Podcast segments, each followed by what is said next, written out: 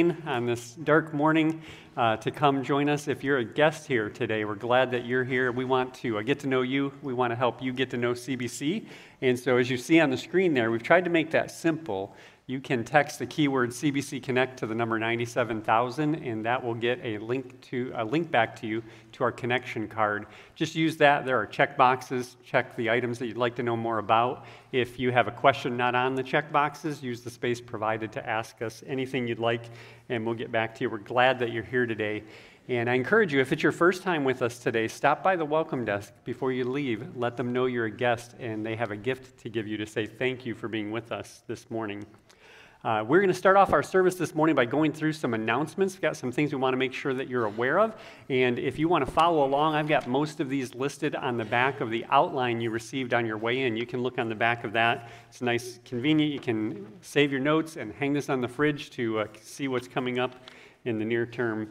But I want to highlight one thing that's not on there. It's just a, an announcement, general announcement, and that is uh, the Downriver Pregnancy Resource Center uh, is in need of donations. This is a ministry that we participate with with Evangel Baptist in Taylor, and uh, they're in big need of newborn and zero to three month winter clothes and sleepers. They need for both boys and girls, but I believe they're totally out of uh, the girls. I forget which one actually. I think it's in the email that I'm going to send out tomorrow. Uh, check that if you if you want to know specifically. But they're in need of both of them. So if you have any that you're finished with and would like to donate, Sarah Andrews is happy to collect those and deliver them. And uh, her email address will be in that newsletter tomorrow. So just check that. You can click on it to email her if you'd like to help out. By the way, if you're not receiving our uh, weekly newsletter, we send that out every Monday. Tells you all of these upcoming events and other announcements at CBC. If you don't get that, use this connection card and check the box that says "Add me to your mailing list." And then let me give you some updates of other things uh, on our schedule. And I'll start with this morning in our second hour. Pastor Ken will be concluding his Discovering God series, God's Design for Sexuality. So that's last uh, session of that is this morning in this room at 11:15. So I invite you to stick around for that. And then tonight is our annual Christmas fellowship. That's tonight at 6 p.m. This is always a fun time of fellowship and entertainment. Uh, we spend the whole first part of the evening just enjoying a meal together, and uh, by way of reminder, we ask for uh, all families with last names A through L to bring a dessert and M through Z to bring an appetizer. That's supposed to be something, either one of those dessert or appetizer that is suited for 12 to 15 adults, just to make sure we've got enough to pass around. CBC is prov- providing the beverages as well as the main uh, dish and uh, we look forward to a fun time tonight. We'll have all the contests that you're used to. We'll have some games, some old, some new. And uh, we'll have the uh, first annual slash last annual CBC talent show as a part of it as well. It's going to be fun. And uh, it's for adults only, so we don't have childcare for that. So just be aware of that as well. So that's tonight here at 6 p.m. And then just a reminder that all of our midweek programs are on mid semester break until late January, so no midweek programs uh, this Wednesday night. Just make sure you uh, remember that, uh, or it'll be a lonely Wednesday night for you here at the Ministry Center.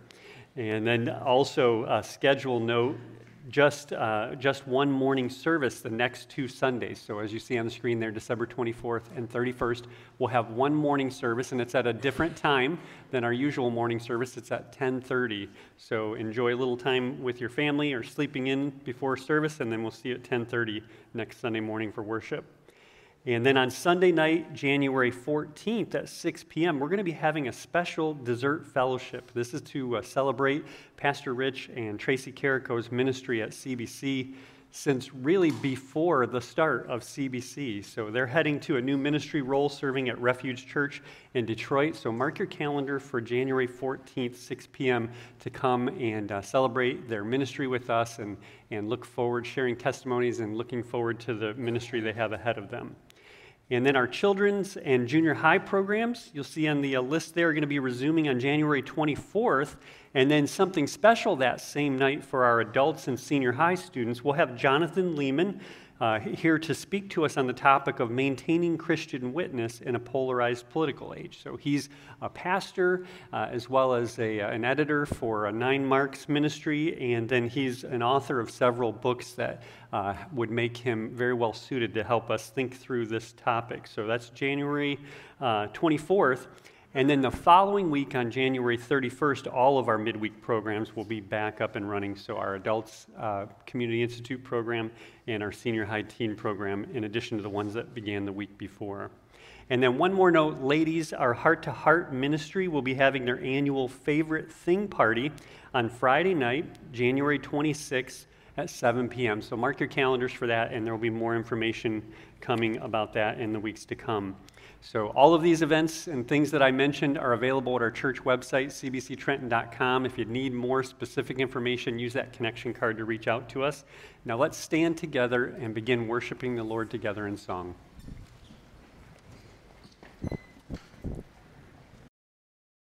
For the last several weeks, just a small excerpt as we begin to think about singing and as we sing about the blessing that we have in the coming of God's Son, Jesus Christ. In the mystery of his incarnation, the only begotten of the Father increased what was ours, but diminished not what was his. And in Psalm 107, it says, Oh, give thanks to the Lord, for he is good, for his steadfast love endures forever.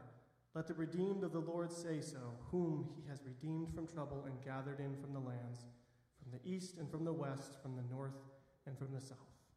So let's sing together Joy to the World.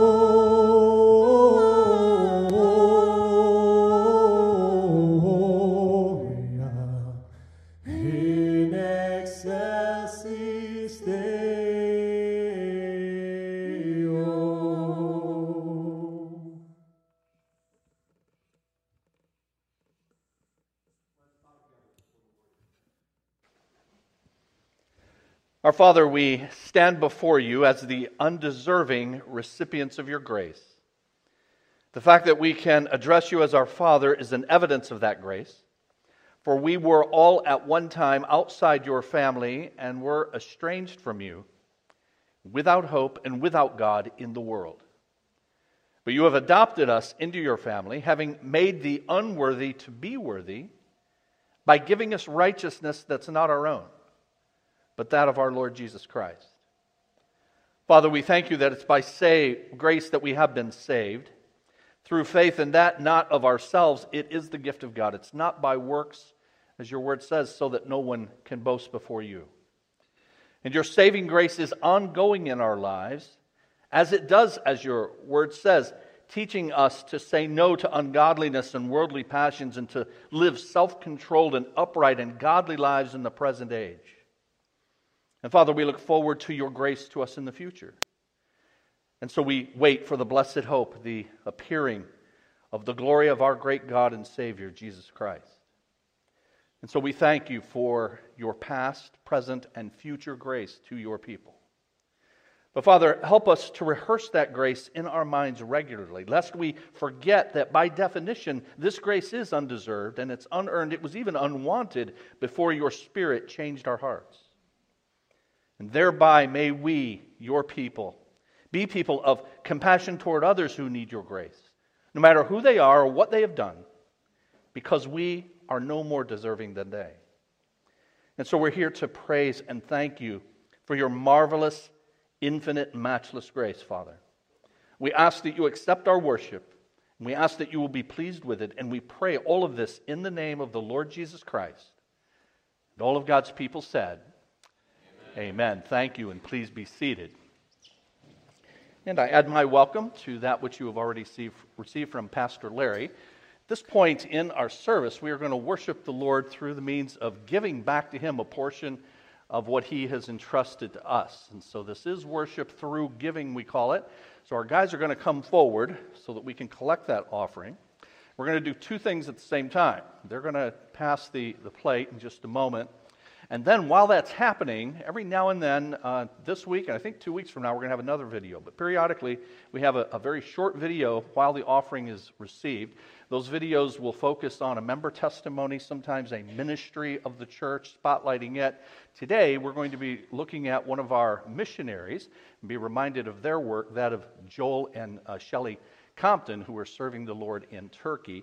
As the offering goes, those of you who are here as guests for the first time do not feel obligated to give. Just pass that basket to the person next to you. For those who will be participating, may the Lord bless you as you give.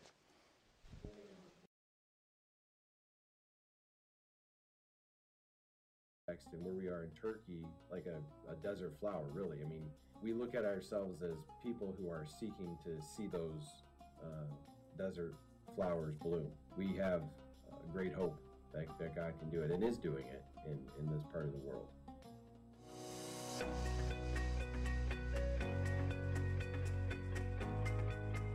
Uh, ever since I was a little boy, I've wanted to be a missionary. And my wife, she would say the same thing um, about herself. But we got married in 2004 and then began uh, to plan to, to do uh, Muslim ministry, Muslim missions uh, around that time through uh, Wayne State and ministries from in, in, my home church, Inner City Baptist Church. We were able to experience ministry firsthand with Muslims. So in 2010, we moved here. Four years were spent learning the language, listening to people uh, in the in their culture, and and and having lots of influence from Turkish Christians as well. One particular Turkish Christian invited us to, to help plant a church. And so we began to work with him in 2014 and then continued to work with him all the way until 2019. And uh, that church ended up merging with another church and kind of got more or less swallowed up with in that other church. But in 2019, uh, we felt the Lord leading us into moving out and doing our own church plant. And so uh, we connected with uh, different people and found out that there is a what's called a Bible correspondence course. And so what happens is is that this Bible correspondence course advertises uh, New Testaments in various locations on YouTube or Facebook or different places on the internet. And then if um, if the people who are requesting those uh, Bibles, those those New Testaments, um, depending on where they live, they'll fall into a different uh, area of, of, a, of a person who follows up with them. So the area where we live, um, we found out that there was no one who was following up with the requests for New Testaments, and so we decided to begin to follow up with those people uh, in in that in that district. It's called Sarıyer, and it's at the corner of the Bosphorus and the Black Sea on the European side. So we are planting a church here in this district. Sarıyer is one of the 39 municipalities of Istanbul. There is, as far as we understand, there are no other churches in Sarıyer. And so right now we have, um, you know, started a church. We have two members along with my family and uh, the Thompsons, uh, who are our ministry partners. And then beyond that, there's four or so people who are who have come as well on a semi-regular basis. And so the challenges I would say in, involved with ministry in a in this part of the world would be the, the majority faith here is Islam, and Islam teaches that you don't need to rely on somebody else for your salvation. The other competitor would just be like secularism. If you come offering a, a religious uh, package to them, they kind of sniff it out and, and think that it, it reminds them of, of what they've just you know left in terms of uh, Islam. So our ministry is uh, is going well. Uh, the Lord is, has been good, and He's taking care of us, and He's taking care of the, the people that we are ministering to, and we've seen growth in them. We want to stay in Turkey as long as we as we can. There's so much work to do because we are we come from Inner City Baptist Church. We're not able to spend as much time at Community Bible as as potentially other workers might be able to spend. But that doesn't mean that we don't think and pray for you. And, and I want to emphasize that, you know, that we are praying uh, for the work there and we're, we're very thankful. And we welcome anyone who is interested in coming over to come over and visit with us. I think we're going to continue to try to, to, to disciple our people and, and hopefully at the end of the, you know, I say, just say 10 years, you know, we can see a solid work established that then we can move on from and, and start another one. So that would be that would be my goal. Let's see if God's plans are the same as mine. That's the big question.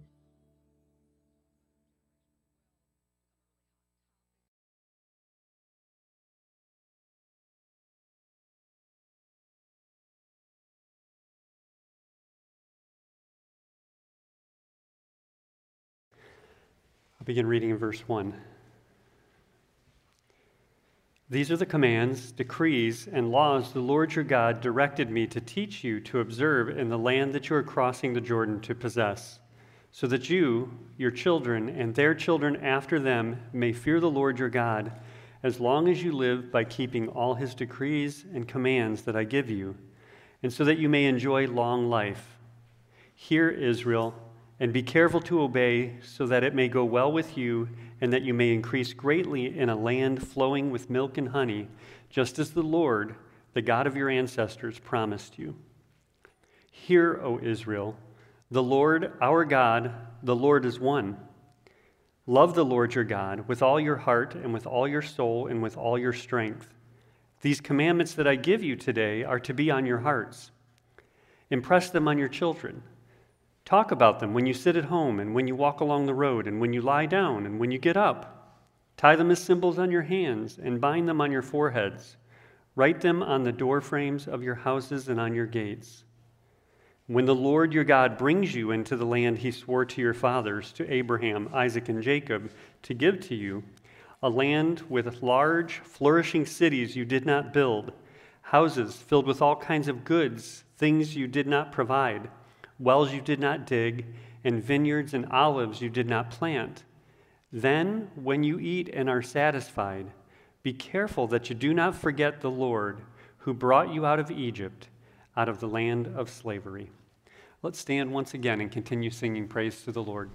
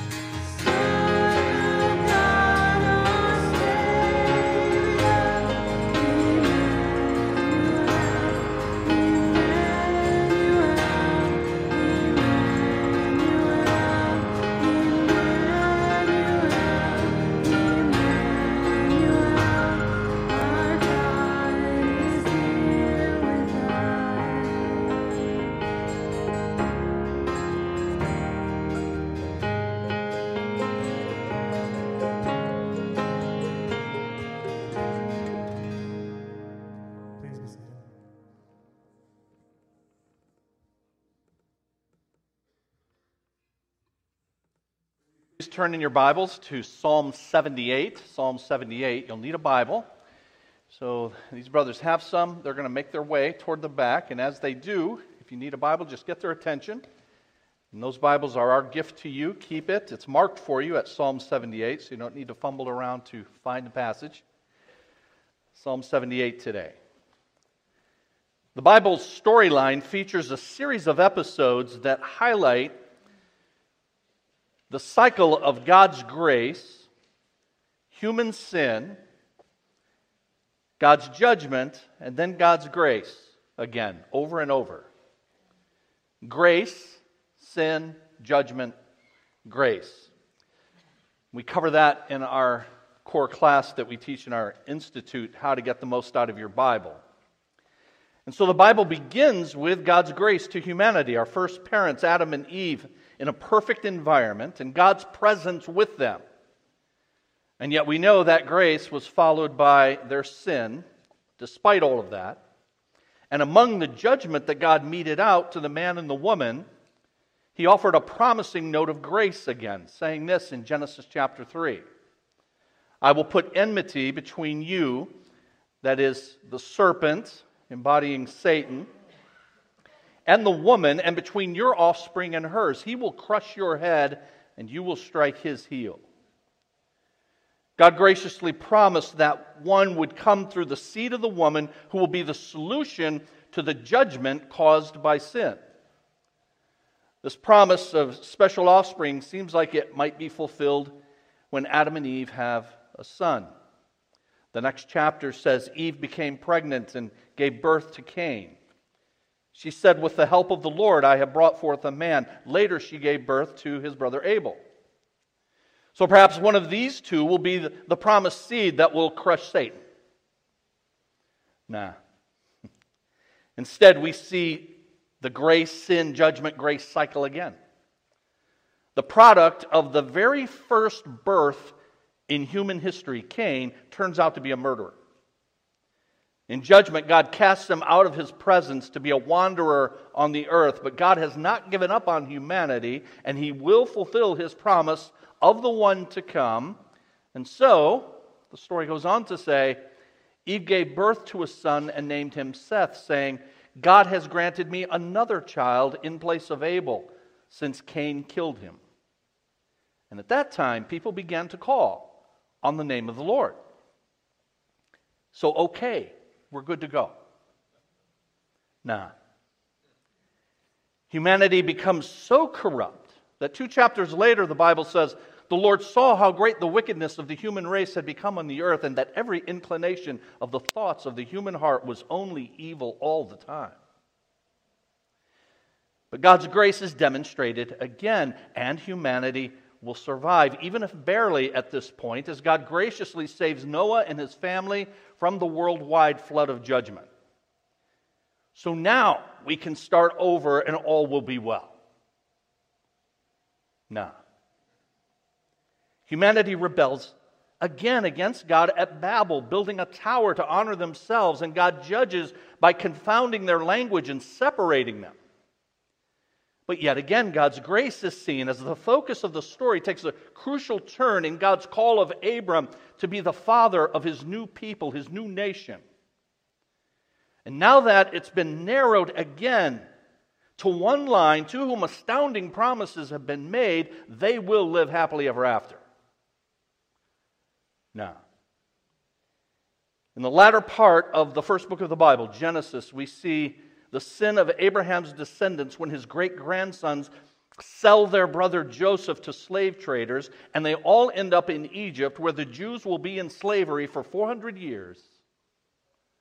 But God graciously raised up a deliverer in Moses performed mighty miracles that compelled the king of Egypt to release them, and they set out on a journey to the land that God had promised to Abraham. Surely now, after 400 years in slavery, the people for whom God has done these signs and wonders will devote themselves to Him. No. They sinned in failing to trust God's power to take the land as He had commanded. Instead, they sent a spy expedition for 40 days to see if it could really be pulled off, and they decided against what God had said. And so they are consigned to wander in the wilderness for how long? For 40 years. Why? One year for each of the 40 days you explored the land, you will suffer for your sins. But even in that judgment, God's grace is abundant as He provides food for them, gives them His law, instructions for how to worship Him in the mobile tabernacle, and most of all, His very presence in the visible signs of a cloud by day and a pillar of fire by night. The Bible says, Neither the pillar of cloud by day nor the pillar of fire by night left its place in front of the people. Now, at this point, perhaps you are wondering why we turn to Psalm 78 and how it is that we will ever get there if I'm going to go through episodes in each book of the Bible up to the Psalms. And you may have noticed that this psalm itself has 72 verses, and so we will never make it. Well, I gave those to show just the beginning of the grace, sin, judgment, grace cycle. And that continues throughout the rest of the first part of your Bible, the Old Testament. And because the release from Egypt and wandering in the wilderness are referenced in Psalm number 78, I wanted to recount that as well, but also for two other reasons. One, so that you know that you are not unique in your sin struggles. As the Bible is replete with people like us in the cycle in which, thanks be to God, His grace is greater than our sin. You see it over and over. Secondly, these stories, one after the other in Scripture, are designed for us to learn from others' mistakes. So the New Testament tells us everything that was written in the past was written to teach us, so that through the endurance taught in the Scriptures and the encouragement they provide, we might have hope. So you have heard me say over the years that, as others have had for many years, experience is the best teacher but I add especially when it's someone else's experience. And this morning, we want to learn from the past to our benefit. And you see in the outline that you received when you came in that each that the title of this message is learning from the past and each of the outline points begins with you we should consider the past. And then we'll see the reasons. Let's bow now and ask God to help us. Father, we thank you that we are here and we have your book opened in front of us. Thank you for instructing us. Thank you for instructing us in your work, in your world, in history, with your people. We thank you for including these episodes as a means of endurance, as your word says, an encouragement to us so that we might have hope. And so I pray as we look at Psalm number 78 that you have preserved for us for this very reason that we might leave understanding that you really do hate sin. And you push it back, you cut it away, you discipline and you judge because you desire and deserve to have the full love and devotion of your people. Help us then to be people who are determined to give that to you. We pray this in the name of Jesus. Amen. Now, we have seen that the book of Psalms is comprised of these five collections of Psalms, each of which has a different emphasis. And we are in with Psalm number 78, book number three. It's in that third book, which is a, really a third movement in the five part cantata that is the book of Psalms. With this particular book or movement, definitely the most somber and sad. Its focus on sin and its effects is designed to crescendo by the time we get to the final book into a chorus of praise, praise that's all the more sweet when seen against the backdrop of how things could be apart from God's grace. Even so, in these otherwise minor key songs, there are glimmers of hope in keeping with that grace, sin, judgment, grace cycle. So let's consider the past, I say, first of all, in your outline, for instruction. Verse 1 My people, hear my teaching, listen to the words of my mouth. The leader of worship, Asaph, if you look at the top, this is another psalm of Asaph. And we saw a couple of weeks ago that Asaph was part of the group that was designated to direct worship in Israel, and he summons this privileged congregation to hear and listen. Why should you hear and listen? because you're part of the people.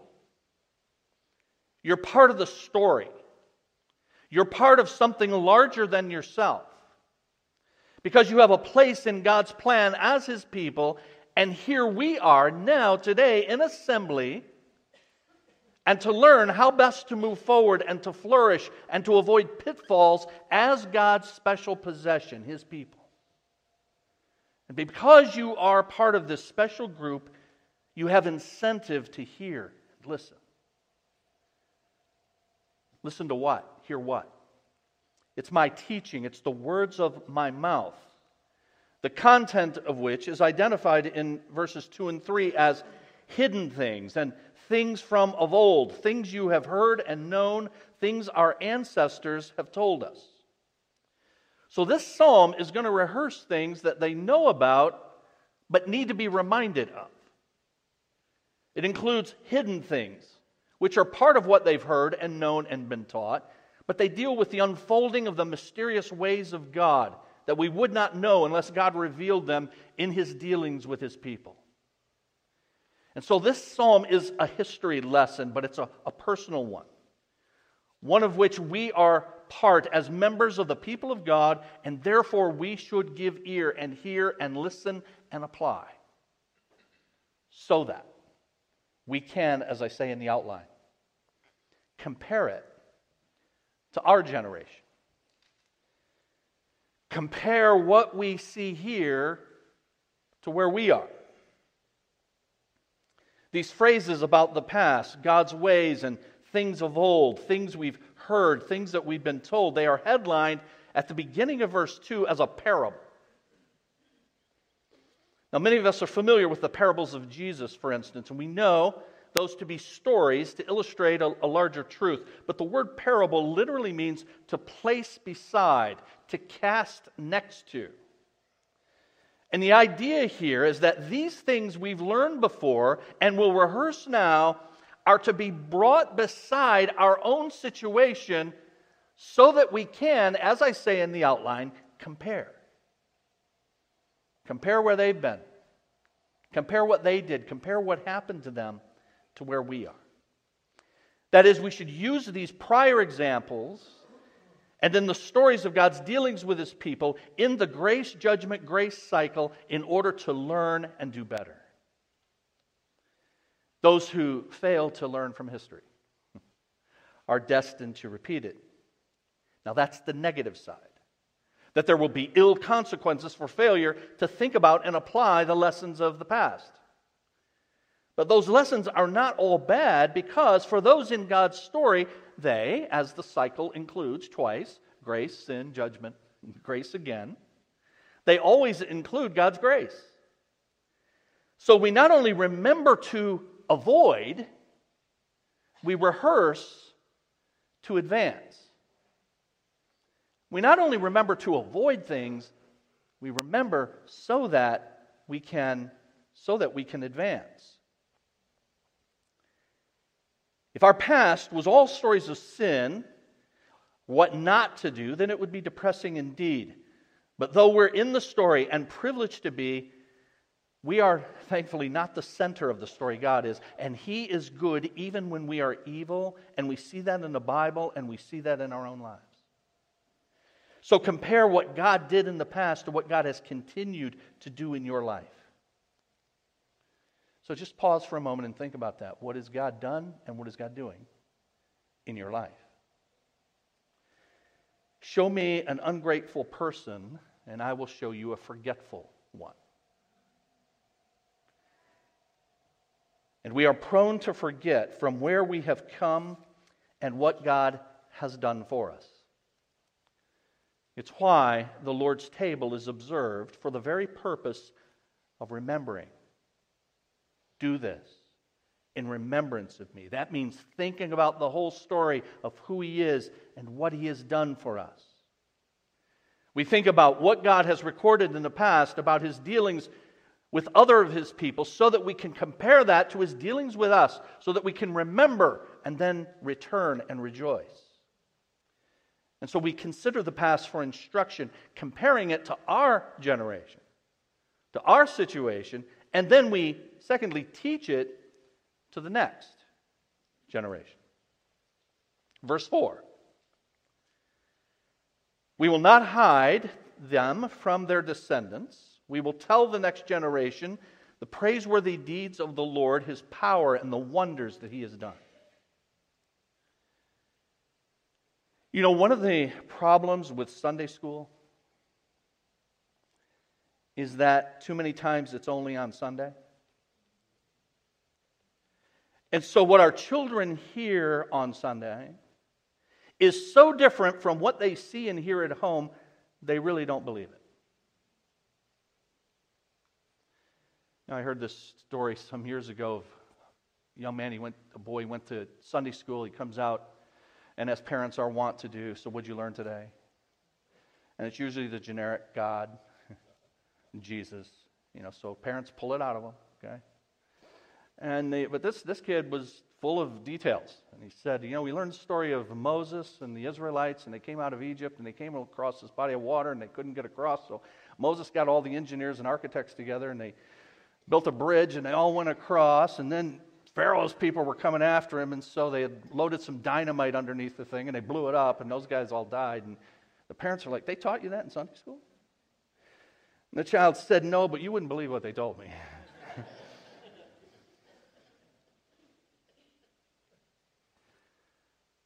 But, you know, on a serious note, do we believe it? And do we live like we believe it? And do our children know that we believe it? Why, Dad, do I have to spend 45 minutes listening to a guy talk about stuff that's irrelevant to me? I asked Jesus into my heart when I was seven, so I'm going to heaven, but life is not what I hear on Sunday.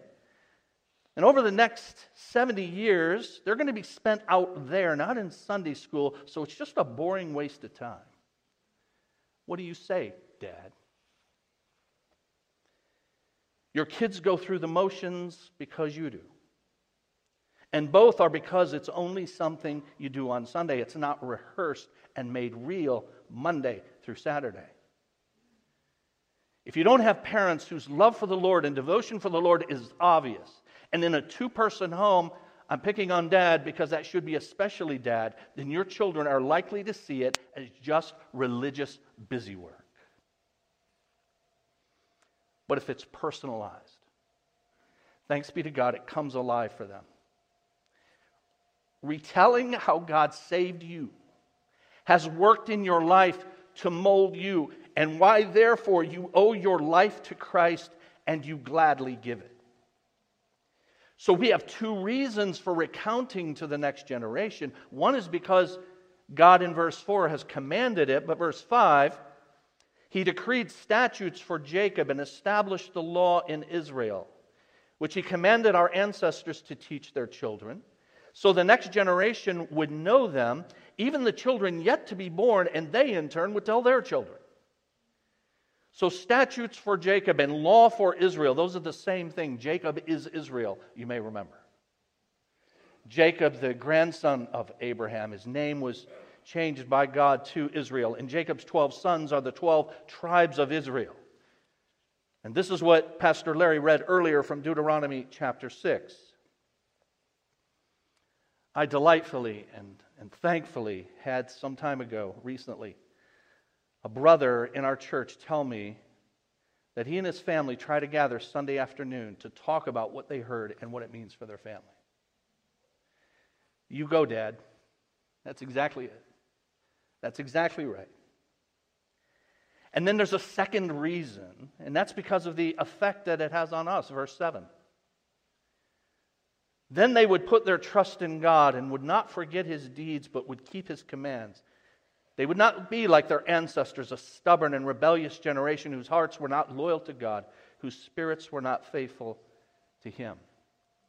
That's God's design. That's God's intention. That's God's normal pattern. It is not a guarantee. Ezekiel chapter 18 says there are times when a violent man will have a righteous son, and times when a righteous man will have a, a violent son. But the pattern is that God is pleased to use the influence of one generation to form the next generation. And by God's grace, that's what we should desire as a church and in our homes. So we should consider the past for instruction and for, I say in your outline, remembrance.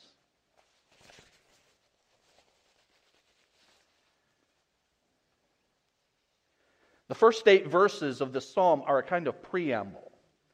The introduction that tells you what the purpose of the remaining verses are. We've seen that it's to remind so that we can avoid and advance. And the rest of the psalm then details all of that with lessons from the past that we'll cover more quickly. In verses 9 through 16, they're about one of the 12 sons of Jacob that I mentioned just a bit ago, Ephraim and why that tribe of people did not live up to what God had designed for them. Verse 9 The men of Ephraim, though armed with bows, turned back on the day of battle. They did not keep God's covenant, and they refused to live by his law. And the result is what we find at the end of the psalm. If you look down toward the bottom at verse 60, 60. It says, He, the Lord, abandoned the tabernacle of Shiloh. Now, Shiloh was the center of worship after the nation finally did end that 40 year wandering and entered the promised land. And Shiloh was located in the portion of the land allotted to the tribe of Ephraim. And then, if you look further down at the end of verse 67, God did not choose the tribe of Ephraim. But he chose the tribe of Judah, Mount Zion, which he loved.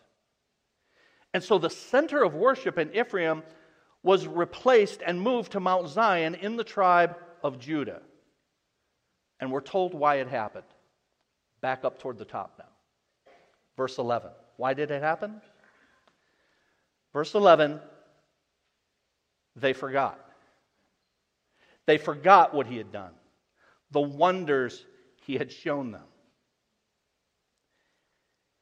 These wonders, which back in verse 4 we're told to recount regularly, they failed to rehearse, and so life became, rather than God centered, it became man and this life centered. The specific praises they abandoned were about what I mentioned earlier in the introduction about God's grace to his people even after they sinned. And so I had to wander in the wilderness, and they sinned some more while there. And God still did wonders before them, and they treated it all lightly by forgetting.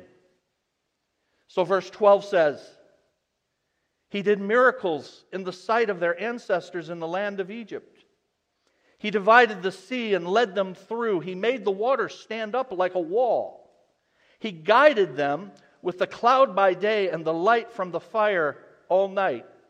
He split the rocks in the wilderness and gave them water as abundant as the seas. He brought streams out of a rocky crag and made water flow down like rivers. So, in the midst of God's fidelity to them, they demonstrated infidelity to Him. In the midst of His faithfulness, they demonstrated unfaithfulness. But it was not for lack of what God had done, it was for lack of appreciation for what God had done, gratitude for what God had done. And so we should consider, friends, the past for the purpose of instruction, for remembrance, and thirdly, for warning. The tribe of Ephraim is just one example because this next section recounts that the entire nation found itself complaining and disbelieving God. This section has to do with their complaints about the food in the wilderness. Verse 18 says, They willfully put God to the test by demanding the food they craved. Now, the problem was not that they, they wanted food. Certainly, that was a reasonable expectation. God had put them in the desert and that it was a reasonable expectation that He would provide then food for them. And in fact, He did in the manna that He gave. And in fact, the manna was just fine. How do I know this? Verse 25 says this is this food was the bread of angels that they had. But they wanted something more and different, which meant they were in effect demanding that God do a miracle for them. Now, we'll see what the problem with that is in a moment. Let me just stop here and have you consider, as I do for myself, how often are we not grateful and content for what God has given? Instead, we will only be content when He gives something else. And that's precisely what they did. And in their case, they're demanding not only that God give something else, but that He do a miracle to give it. God gave a miracle with the manna that showed up every day, but now they're so presumptuous as to demand another. And this is precisely what Jesus refused to do when Satan challenged Jesus to jump from the pinnacle of the temple to test God's ability to save him from death. You all remember that? But Jesus said, It is written, do not put the Lord your God to the test. The people of Israel were seeking to require God to do what he had not promised to do. And so then, when he did not do it, they questioned his ability. Maybe the reason he's not doing it is because he can't. Now, just, just pause and wonder. The things that have been recounted that were done for them and their ancestors and have been passed on for generations, all the way down to our day. And you have people wondering, wonder if God can really do this.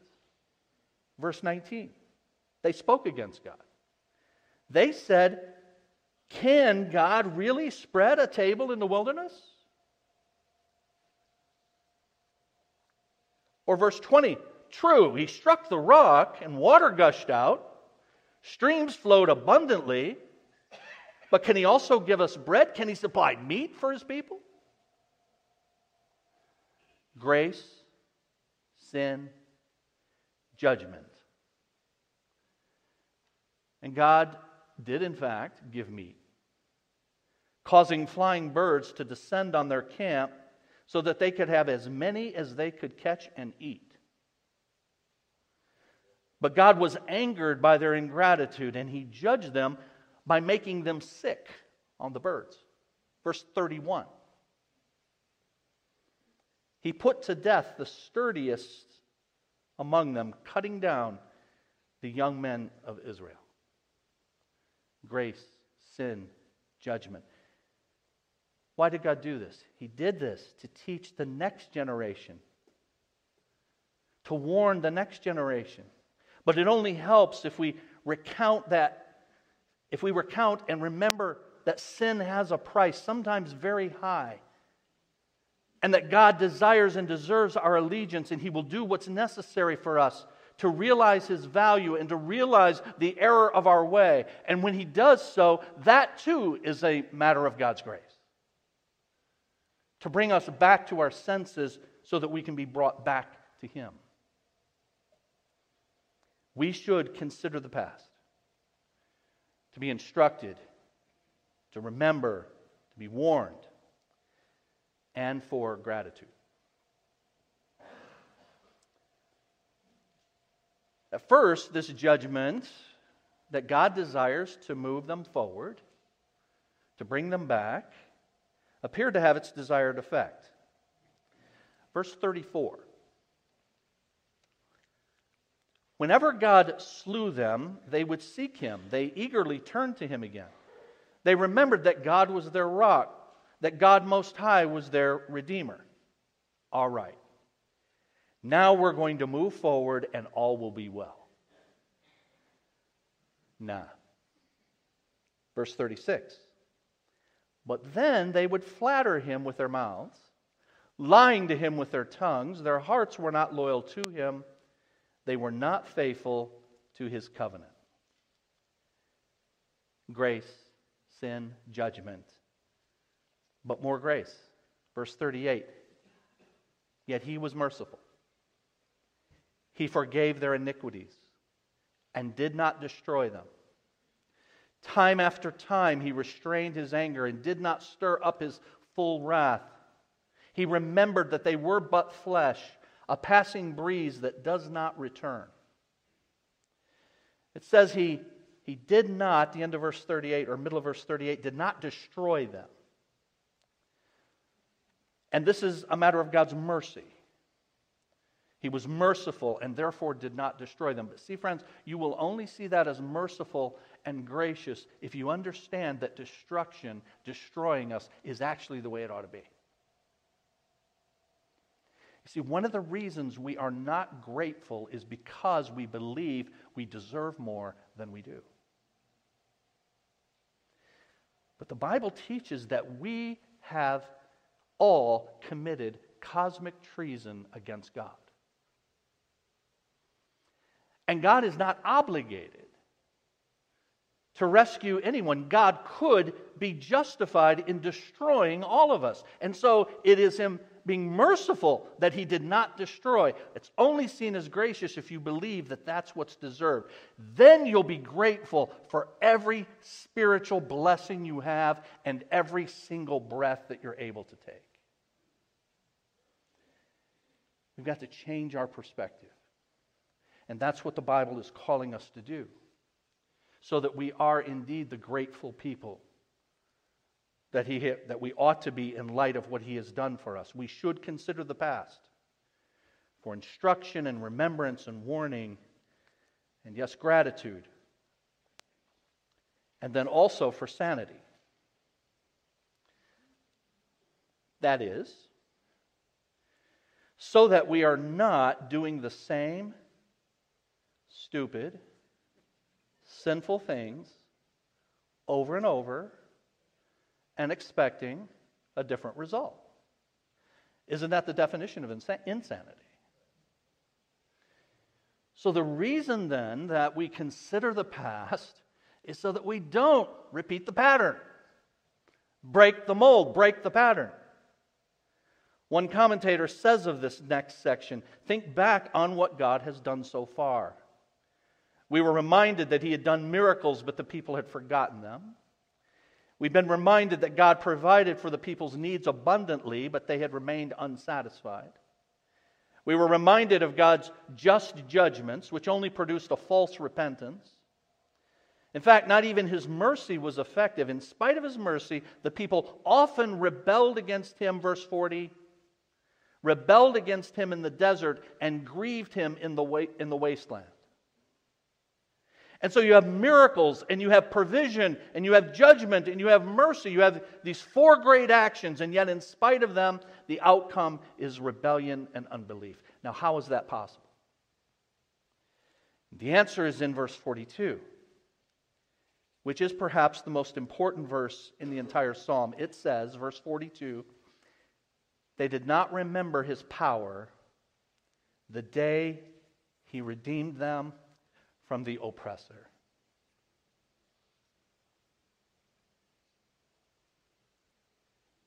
Are you saved? Are you born again?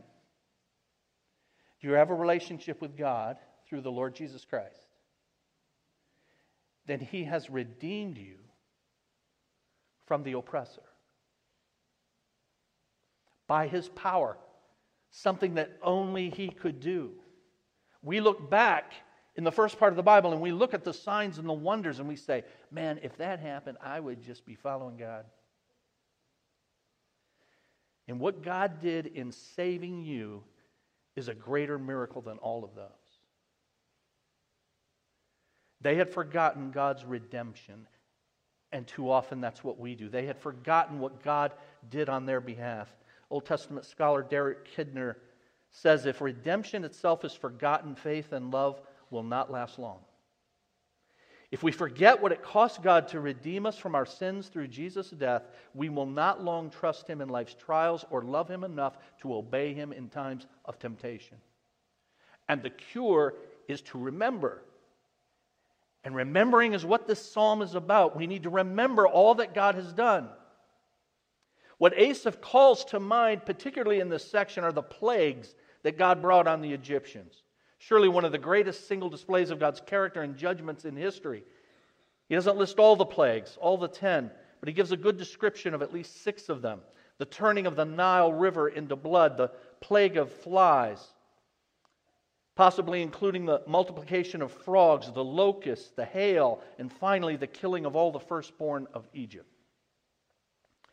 The plagues that are mentioned build forcefully toward that last terrible judgment of God against the firstborn, which is then placed in sharp and beautiful contrast to the way God led his people out of Egypt like a flock of timid but self and trusting sheep. And so, verse 52. He brought his people out like a flock, led them like sheep through the wilderness. He guided them safely so they were unafraid, but the sea engulfed their enemies. And so he brought them to the border of his holy land, to the hill country of his right hand, the hill country his right hand had taken. He drove out nations before them and allotted their lands to them as an inheritance. He settled the tribes of Israel in their homes. Okay, good. Now everything's going to be okay. And despite this grace, in response to their sin, more sin. Verse 56. But they put God to the test and rebelled against the Most High. They did not keep his statutes like their ancestors. And then it goes on to remind what their ancestors had done grace, sin, judgment, grace. So we must, friends, we should consider the past so we can be instructed and be reminded, be warned, become grateful, sane, so that we don't repeat the cycle of sin. And lastly, for renewal. The last eight verses, verses 65 through 72, are about how God established Judah as the tribe through whom the Messiah would come, and David as the king from the tribe. It is from David that the ultimate king comes in the lion of the tribe of Judah, the Lord Jesus Christ, that we celebrate next Sunday for Christmas. And this is all because of God's gracious promise, and He keeps His promises in spite of us, and He keeps those promises in spite of us in Jesus Christ says 2 Corinthians chapter 1. No matter how many promises God has made, they are yes in Christ. Grace, sin, judgment. Grace in Christ. And when you are in Christ, that judgment becomes fatherly discipline, which is a grace in itself which is designed as any earthly father who loves their child will do, will discipline them to prepare them then for tomorrow. And that's what our Heavenly Father does for us. So God is, shows fidelity when we show infidelity. You see it in our own lives, you see it in the lives of others, and the Bible reminds us of it. Here's the great news 2 Timothy chapter 2 and verse 13 says this. If we are faithless, he remains faithful. Because for he cannot disown himself. You see the reason that God keeps coming back after you, keeps coming back after me, messes though we are, is because we are part of his, we are his body. In order for him to dismiss me, he would have to disown himself. And that's what this verse is saying. If we're faithless, he still remains faithful because he cannot disown himself. He cannot cast out one who is a genuine part of his body. Christ cannot disown himself, and therefore he will not deny even wavering members of his own body, true children of God, cannot become something other than children, even when disobedient and weak. Christ's faithfulness to Christians is not contingent on ours. Thanks be to God. And so here's your take home truth God is faithful, even when we are faithless. Let's bow together.